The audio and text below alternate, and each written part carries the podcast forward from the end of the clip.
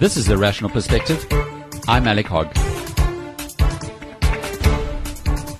In this episode, Bill Browder, author of the global best selling book Red Notice.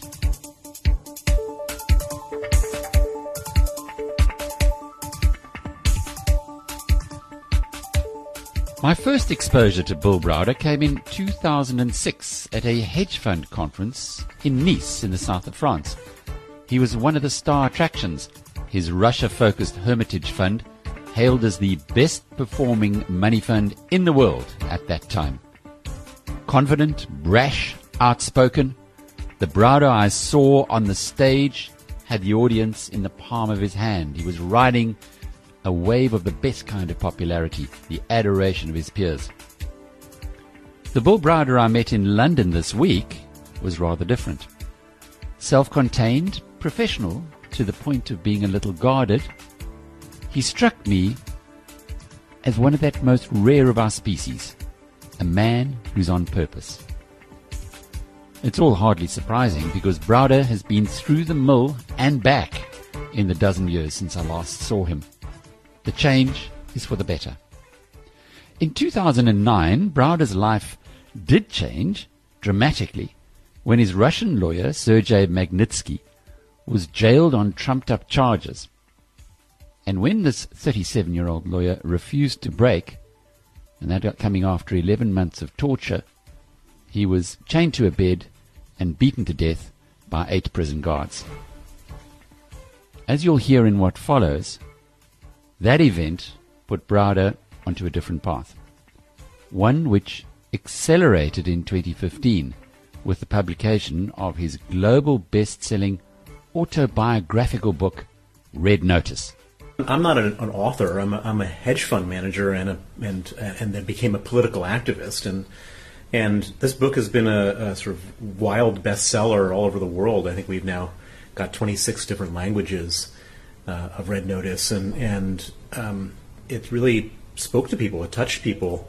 Um, it's I mean it's it's not a finance book. It's not a politics book. It's it's kind of a, a detective story, and uh, and so a lot of people who don't really like to read nonfiction found it very pleasant to read because the moment basically I, I tell anybody who's hesitant. I'm saying just read the first five pages, and it just grabs you by the scruff of your neck, and you won't be able to put it down until you finish reading the book. And it opens eyes in a field which we hear so much about at the moment. Well, I, I would say that the the most common reaction to my book um, is that people knew that Putin and Russia were bad. They always knew that beforehand, but they had no idea how bad. And what my book does is it really just lays out in granular detail just the incredible permeation of corruption and and um, and ugliness in, inside the Russian system. Stuff that goes so, so far beyond people's worst expectations that uh, it really changes people's views of Putin and Russia. So, what do you do now? I'm a full time justice activist. I'm working full time on the Magnitsky Justice Campaign. And we have uh, one primary objective, which, which is to get legislation passed in all countries around the world called the Magnitsky Act, which will freeze the assets and ban the visas of the people who killed Sergei Magnitsky and the people who commit other atrocities around the world in Sergei's and to punish them in Sergei's name. And this is my my life's work now. Not surprisingly, it's a story that fascinates South Africans. I've been referred to the book by quite a few people in the upper echelons of financial services, both in that country and abroad. Because less than a year ago, Russian President Vladimir Putin cast a long shadow over that country. Then South African President Jacob Zuma spoke publicly and often about his affection for Putin, and uh, he even fired cabinet ministers who refused to follow what was quite transparently Putin's direction, specifically over the unaffordable, unnecessary Russian nuclear power deal that Zuma was ever determined to push through. It's a tale that Browder has been following rather closely. Um, I know a lot about the country because South Africa, probably uh, my favorite country in the world. I, I started traveling there um, back in 1996. I went there for a trip. I had been sort of um, tugged there by my at the time my my wife. So we were staying at the Mount Nelson Hotel in Cape Town. And um, I had had a prejudice against South Africa, not having any interest in going there because of all the ugliness connected to apartheid. Every American was sort of taught during the apartheid era that there was something really wrong with South Africa, and so I didn't really want to go there. And I showed up there, and I thought, God, this is the most unbelievably great place I've ever been. And and um, I, I just fell in love with the country. And since then, um, I've been going back. I've been going back every year, sometimes twice a year. I ended up buying a house, um, and it became sort of my second home. And uh, unfortunately, um, as the Russians, as Putin started to chase me and try to have me imprisoned, um, I got a warning from uh, senior people mm, at the minister level in the South African government um, that it probably wasn't safe for me to travel there anymore because of Zuma's close relationship with Putin. And so I stopped traveling there four years ago, which is a great heartbreak for me because I love the country and, and uh, love the nature and love the people, and, and it was really a, a, a tough a, a, a tough thing for me not to be able to go back there. With the change in government? Well, I, I'm I'm still trying to figure out what, what that means. Um, I mean, Putin is quite good at getting his his tentacles into people and situations, and so it probably isn't just Zuma at this point that was um, uh, compromised, and and so uh, I got to be very careful because um, you know while I love the country, I'm not, I don't want to end up you know if I get, if I end up getting sent back to Russia. Um, because I wanted to go on a great vacation to South Africa, that that's a death sentence for me. And that's what the book's all about red notice. Just explain what a red notice is. So a red notice um, uh, describes this something called the Interpol red notice. The Inter- Interpol, the International Police Organization, issues these arrest warrants called red notices. And basically, any country in the world that's a member of Interpol, which includes almost every country in the world, if they're after somebody, um, they issue a red notice. And then if some, that if the person they're after then crosses a border um, and gives the passport at the border crossing, then it gets flagged um, on the system, on the Interpol system, and then the person gets arrested. And um, it's it's it's you know in 98 percent of the cases, it's a totally like useful, legitimate crime fighting system. But there's a lot of countries like Russia that abuse Interpol for political or, or criminal purposes. And in my case, um, after uh, a long and horrible story of, of uh, my lawyer Sergei Magnitsky being murdered and us co- uncovering a massive government corruption scheme that he was murdered for, um, the Russian government has been abusing uh, Interpol red notices. And, and in my case, um, when I wrote the book, um, it was uh, uh, they had, I think they had done two abuses of the they had tried twice on the Interpol system. By now, and here we are, September 2018, they've now made seven attempts to abuse the Interpol system to have me arrested. Generally, a guy who's sitting in a brown uniform at some border somewhere, he doesn't know my story of, of you know political struggle with Vladimir Putin. All he knows is that there's a an arrest warrant for me, and so um, it can be pretty precarious for me to travel um, uh, because of this Russian attempt to have me arrested all the time. We, we had a, a, situation in South Africa with a, let's call him a colourful uh, entrepreneur uh, who's involved in the mining industry called Zunaid Moti, who was arrested last month in Munich. Uh, again, through a red notice in Russia. He claims it is a, a member of the Russian mafia who got the red notice issued. Is that possible? Well, I, I, don't know the specifics of the story, but I can say it's it's not only possible, but it's probable that um, uh, if somebody is in, ends up in a business dispute with a high-powered Russian, that Russian can just go to um, the Russian uh, bureau of Interpol and give a bribe and get a person put on the system. It's it's very easy, and Russia tends to do this very often with um, investigative journalists, with opposition politicians, um, uh, and with business people who have fallen afoul of the regime. And so it's it's uh, it's something they do often. It's something they do regularly. And and uh, again, I don't know the details of this particular story, but but it doesn't wouldn't surprise me if it was a totally illegitimate uh, red notice. So in your case, four years ago, you were tipped off that there was potentially a red notice that could be issued if you went to South Africa. Uh, what would have happened if if you had gone to the country and Putin had managed, or Russia had managed to, to get this issued?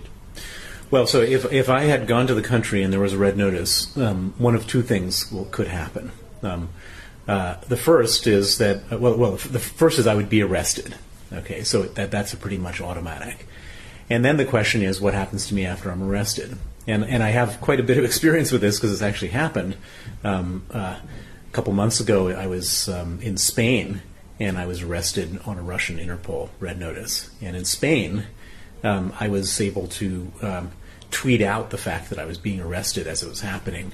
And I even did a second tweet with a picture from the back of the police car as I was being taken to the police station. So by the time I had gotten to the police station, um, there was an absolute sort of viral frenzy of, of concern about what was going to happen to me.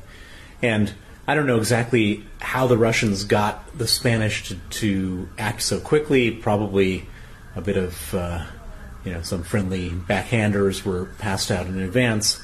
But what I do know is that when this issue went global and viral, then 100 journalists called up Interpol, 100 more journalists called up the Spanish Minister of Interior, um, 100 more journalists called the British Foreign Office because I'm a British citizen.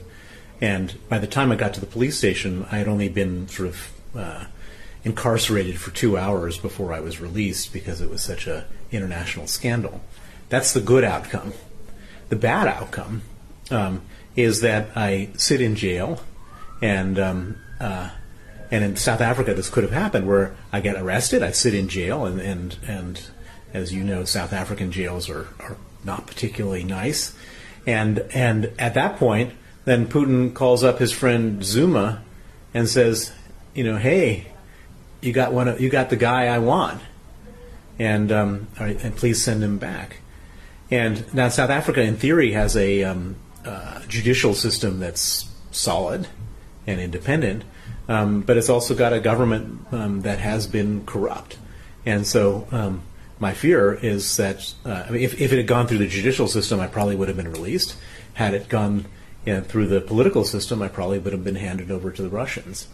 And I should point out that if I was handed over to the Russians, um, this is not just an issue of me going to jail in Russia. This is an issue of me being tortured and killed in a Russian prison. And I don't say that casually and I don't say that lightly.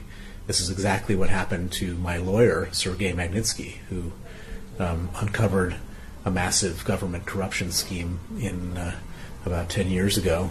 And uh, in retaliation for exposing it, he was arrested, tortured for 358 days, and killed at the age of 37. That's the perfect segue for the meat of Browder's book, which exposes corruption on such a grand scale that it will cause anyone who reads it to think twice before entertaining any business or any other kind of relationship with the Russian elite. The whole story hinges around um, $230 million of taxes that we had paid to the Russian government in 2006. We paid this enormous tax bill. I, I had been kicked out of Russia for exposing corruption in companies I invested in. We, um, after I was kicked out of the country, I decided I didn't want to own any more shares in Russia because I thought they might seize them, and so we sold all of our shares. We paid a $230 million tax bill, and then subsequently, my offices were raided, all of our documents were seized, and those documents were then used by a group of corrupt officials and criminals to refund and steal the $230 million of taxes that we paid. Um, and I had a team of lawyers. Um, uh, Sergei Magnitsky headed the team, but I had a bunch of other Russian lawyers who put who figured out the tax rebate fraud, and um, and and Sergei exposed it. And as it was exposed, the Russian authorities went after all of our lawyers. And two of my lawyers um, were summoned to a police station in Kazan, Russia. Kazan is in Tartarstan, which is in the center of Russia, and has a reputation for being one of the most brutal places in the world. And that particular police station had a history of, of of raping detainees with champagne bottles um, uh, uh, and just the most horrific things. And so when these guys were summoned, these both these lawyers then um, fled. One of them went east and ended up fleeing through uh, Khabarovsk, which is in the Pacific of Russia, and the other one uh, fled through Moscow airport. And both of them safely got out of the country. And Sergei had had not been summoned yet and, and had not been arrested, and he, he was of the view that um, he had not done anything wrong, and so why should he leave? He was this uh, what I would describe as a stubborn idealist, and um, he believed that because he had done nothing wrong, that the law would protect him and everything would be fine. And so he stayed, and he not only stayed, but he testified again against the uh, corrupt officials. And, and five weeks after his second testimony, he um, he was arrested by some of the same officials he testified against, uh, put in pretrial detention, tortured for 358 days. He was put in cells with um, uh, 14 inmates and eight beds, and they had to sleep in shifts. They put in cells with no heat and no window panes in December in Moscow, so he nearly froze to death. Cells with no toilet, just a hole in the floor where the sewage would bubble up. They moved him from cell to cell to cell in the middle of the night. And the purpose of all this was to get him to withdraw his testimony against these corrupt police officers and to sign a false confession to say that he stole the $230 million, and he did so on my instruction. And Sergei, um, who is a man of unbelievable integrity, for him, the idea of perjuring himself and bearing false witness was more horrifying than any physical pain that they could inflict upon him, refused to do what they said. And so the pressure got worse and worse and more and more intense. He ended up um, getting very sick. He got terrible pains in his stomach. He ended up losing 20 kilos, and he was diagnosed as having uh, pancreatitis and gallstones, um, and needing an operation, um, which was scheduled for the 1st of August 2009. And about a week before the operation, these same uh, tormentors came to him and said, "Here's the here's the uh, false confession. Please sign it." Again, he refused, and in retaliation, they then abruptly moved him to a maximum security prison called Butyrka, which is considered to be one of the most awful prisons in Russia. They threw him into Butyrka, and the most significant thing about Butyrka for Sergei was that there was no medical facilities there to treat his ailments and the situation got worse and worse and worse. Um, he and his lawyers wrote 20 different desperate requests to every different branch of the criminal justice system for medical attention. Every one of their requests was either ignored or, in some cases, denied in writing. And on the night of November 16, 2009, Sergei Magnitsky went into critical condition. On that night, um, uh, the Butyrka authorities didn't want to have responsibility for him anymore. They put him in an ambulance and sent him to a different prison that had a medical wing. But when he arrived at this prison, um, uh, instead of putting him in the emergency room, they put him in an isolation cell. Uh, they chained him to a bed, and then eight riot guards with rubber batons beat him to death. He was 37 years old. He left a wife and two children. That was uh, November 16, 2009, so that was uh, about almost nine years ago you took it personally. You can hear it. It's still it's still very deeply ingrained in you, and, and you just you didn't let it lie. What motivated you to to go to the extreme lengths that you went to thereafter to exact some retribution? Well, um, when I got the news of his murder, it was just the most heartbreaking thing that ever happened in my life. That the, uh, a man um, who had been working for me in my service um, uh, and had been loyal to me right until the end, um, trying to do the right thing. Um, he could have shocked you. He, he could have, and I would have mm. liked him to because he would have been alive still. he didn't, and and he died at the age of 37, and he was the most promising, wonderful young man, and he died. He died because of me, and for me, I, I, I, I uh, that that that weighs on me so heavily I can't even tell you. And the only way that I can have any psychological peace in my life is to go after the people that killed him and make sure they face justice. And on the morning after, when the morning when I learned of his death, after the hysteria died down, it was obvious to me that I had only one life choice, which was use all of my time, all of my resources, and all of my energies um, to go after the people who killed him. And I made a vow to him, his memory, to his family, to myself that I was going to do that until I got justice, and that's what I've been doing for the last uh, last nine years. Well, um, so uh, after, so we, tried to get justice first in Russia after Sergei was was murdered, and um, Vladimir Putin personally got involved in circling the wagons, and he personally exonerated everybody involved. Uh, and he even gave honors and promotions to some of the people most complicit. And so I said to myself, we have to find justice outside of Russia. And then I said, well, how do we find justice outside of Russia? And I came up with an inter- interesting idea, which was that that the people who killed Sergei didn't kill him for ideology or religion; they killed him for money. They killed him for two hundred thirty million dollars. And those people who do all these terrible crimes, uh, they don't keep their money in Russia; they keep their money in the West. And so I, I took this idea to Washington, and I said, let's freeze the assets and ban the visas of the people who killed Sergei Magnitsky. And um, I first took this idea to a Democratic senator named Benjamin Cardin. He, he chaired something called the U.S. Helsinki Commission, which is a U.S. government body that deals with human rights in the former Soviet Union. And he agreed to co sponsor something which became known as the Magnitsky Act and but he said to me, you know, if we want to have any luck in getting this legislation uh, passed, we need a Republican um, because this is everything needs to be done bipartisan. And um, he said, go find a Republican.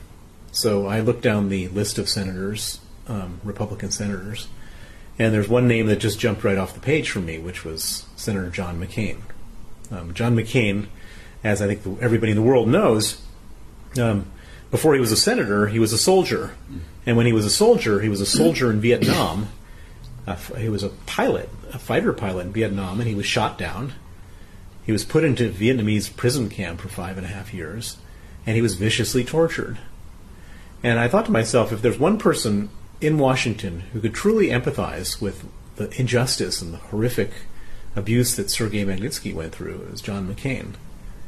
And so I um, it wasn't easy getting an appointment with John McCain. He's one of the most powerful people in the Senate, and I was able um, through through all sorts of uh, reach out and and um, networking to find somebody who could help me get a meeting with him. And I got a 15 minute meeting with John McCain uh, in 2010, uh, shortly after Sergei died, and and um, I went to uh, my meeting with John McCain, and and he didn't know what he was meeting with me about. He, would, you know, someone was doing a favor for a friend, getting me the meeting, and so he sat down. As he did, he probably he, he has, you know, probably 25, 15 minute meetings a day, and uh, he sat down, and I started telling him the story, and um, and he st- and and as I was telling him the story, you know, you could he was leaning forward. He, you know, you could see this deep. Um, uh, expression of concern on his face, and and and he started asking me questions, and I started answering the questions, and and and my 15 minutes was up before I got anywhere anywhere near into the into the story, and I was really upset that um, I was going to lose my opportunity, and um, and so the 15 minutes comes up, and the secretary pops her head in and says, Senator McCain, that you know your next meeting is waiting outside. And he puts his hand up and he says, No, I've got to, uh, I need more time here, and um, and so I kept on telling the story, and she came in again, and and his waiting room was backing up and backing up with all of his subsequent meetings. And I spent an hour with John McCain that day, and and he said, "This is the most horrifying story. What can I do?" And I said, "Well, you can co-sponsor the Magnitsky Act." And he said, uh, "Of course, I'll do that."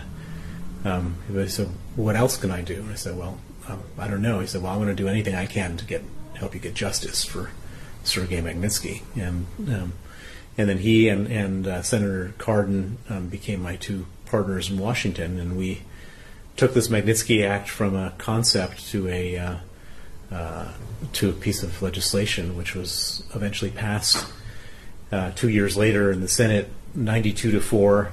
89% of the House of Representatives passed it, and and it became law in on December 14th, 2012. And Vladimir Putin was not happy. Vladimir Putin was not happy. Vladimir Putin was furious. He was so furious because this was um, this basically put his whole business model at risk. Vladimir Putin is a kleptocrat. He does terrible crimes, violent crimes, um, murder, uh, uh, kidnapping, extortion to get money. Um, and then he keeps that money offshore. And the Magnitsky Act basically says anyone who commits human rights abuses in Russia can have their assets frozen offshore. And so he was furious. Um, he had banned the adoption of Russian orphans by American families as his first response. He created an anti-Magnitsky list where he put a bunch of U.S. officials uh, as a second response. And then he declared that the repealing the Magnitsky Act was the single most um, important foreign, foreign policy priority. And and he's been running that um, foreign policy priority since then, trying to get the Magnitsky Act repealed. And it's kind of backfired on him because the more he does to try to get it repealed, um, the more other countries get interested in it. And uh, um, we now have seven countries that have Magnitsky Acts um, the United States, uh, Canada, UK, um, Latvia, uh, Lithuania, Estonia, Gibraltar. And we have 10 countries that we're now working on the Magnitsky Act, including South Africa. South Africa is now one of the countries that we're, uh, uh, we're beginning a legislative initiative. And what does it do once it's enacted?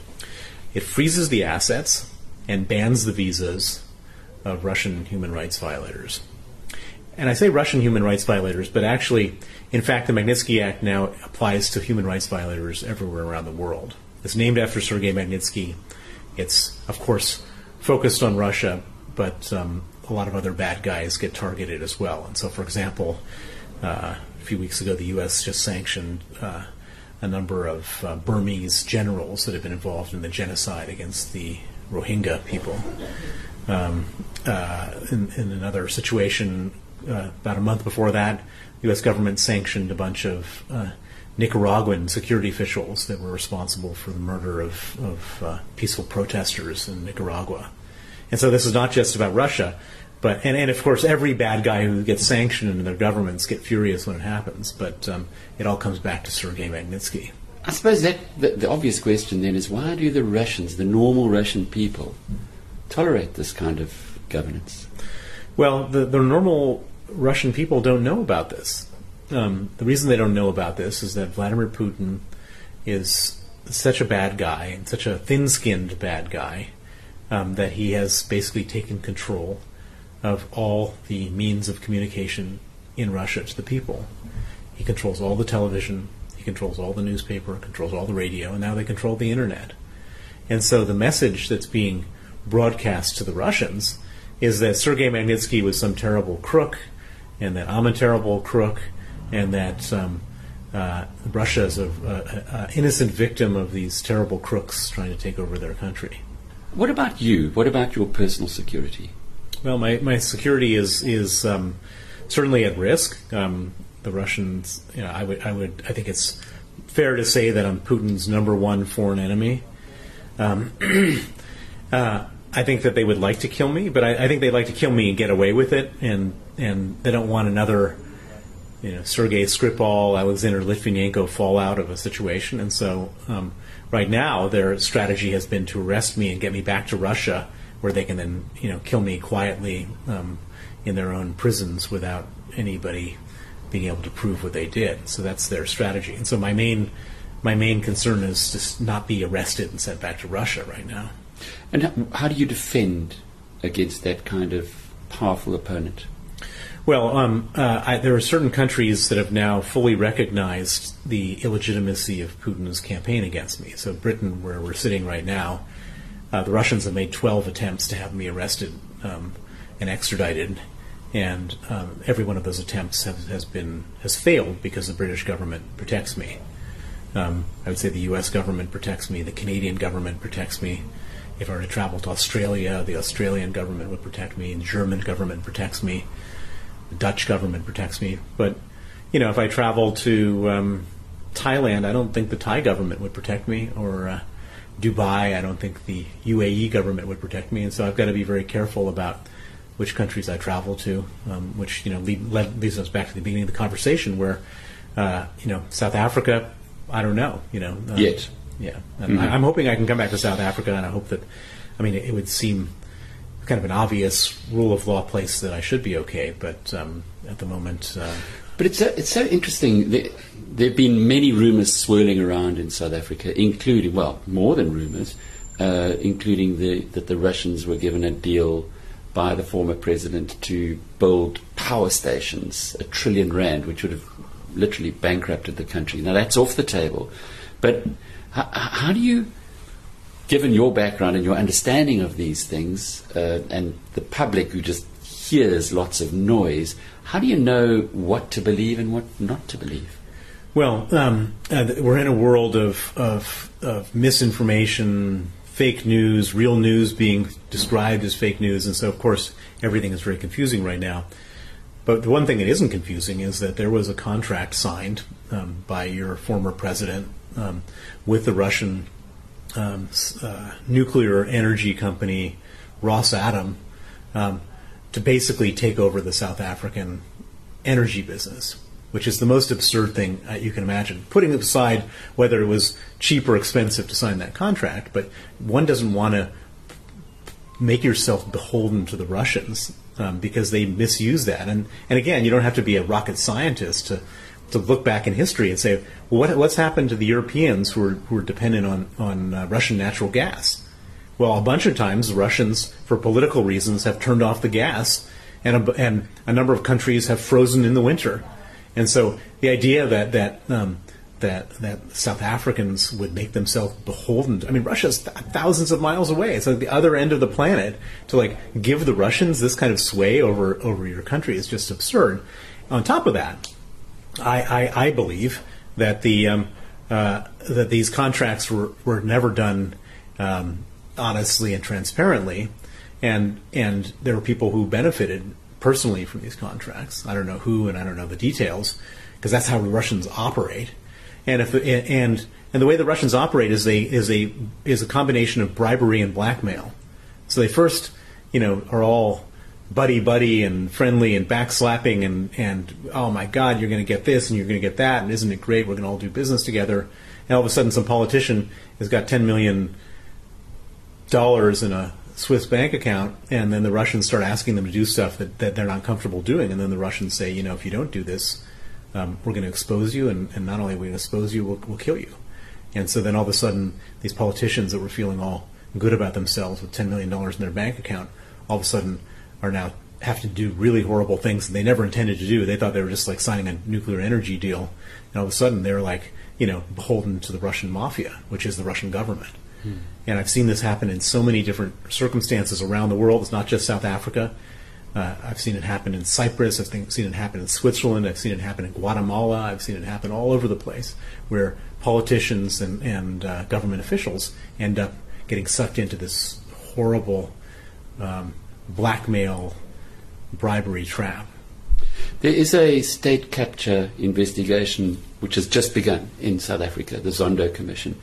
What questions should they be asking? Because given that that the power utility, Eskom, is right at the centre of a, a, lot of the corruption that went on and the, the, the, the linkage that you've, you've just described.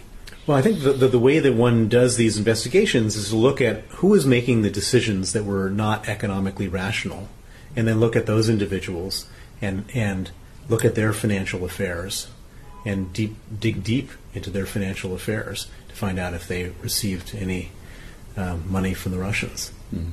And it's not all that hard. Money leaves a permanent, indelible trail. Since 2005, when you almost found yourself being flung into a jail in Russia, you managed to, to get out on that trip. Have you ever wanted to go back to the country? Well, I mean, I, I would love to go back if there was a different government that wasn't going to torture and kill me. um, you know, I think that, that, that, someday the government will change, and there might be a, you know, uh, uh, you know, renaissance of democracy and, and goodness at some point, you know, maybe down the road 10, 20 years. And, and so I would love to go back as a, as a friend of Russia who tried to make it better um, with, when there's a friendly government. But in the meantime, I'm staying as far away from there as possible. Are there other friends of Russia? In, in, in during apartheid South Africa, there were many anti-apartheid uh, activists.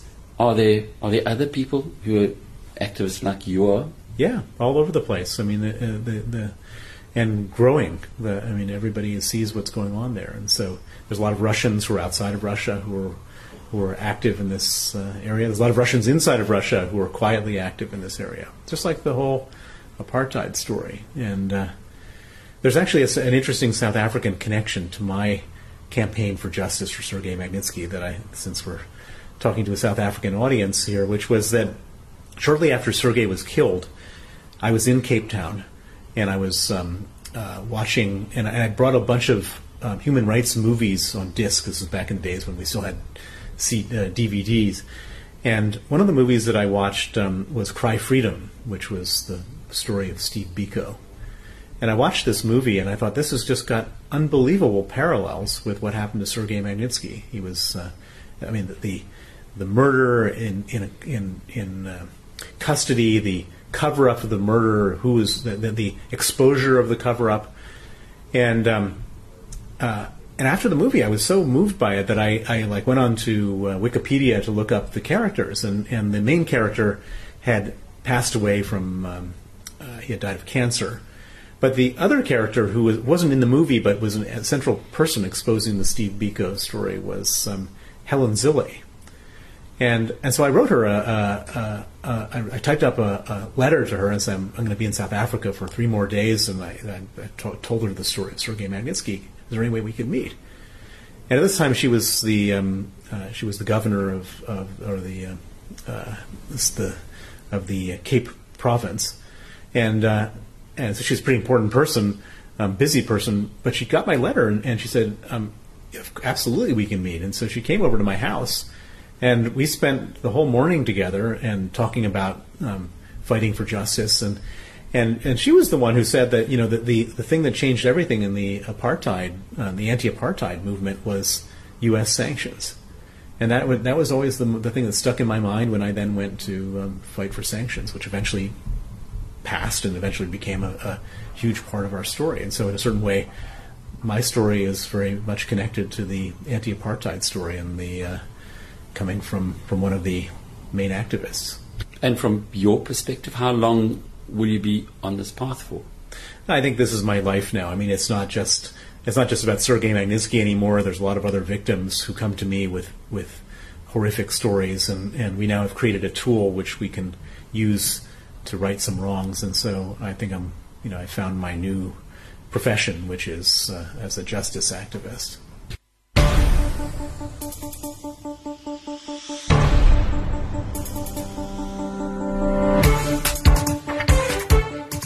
Fascinating story, isn't it?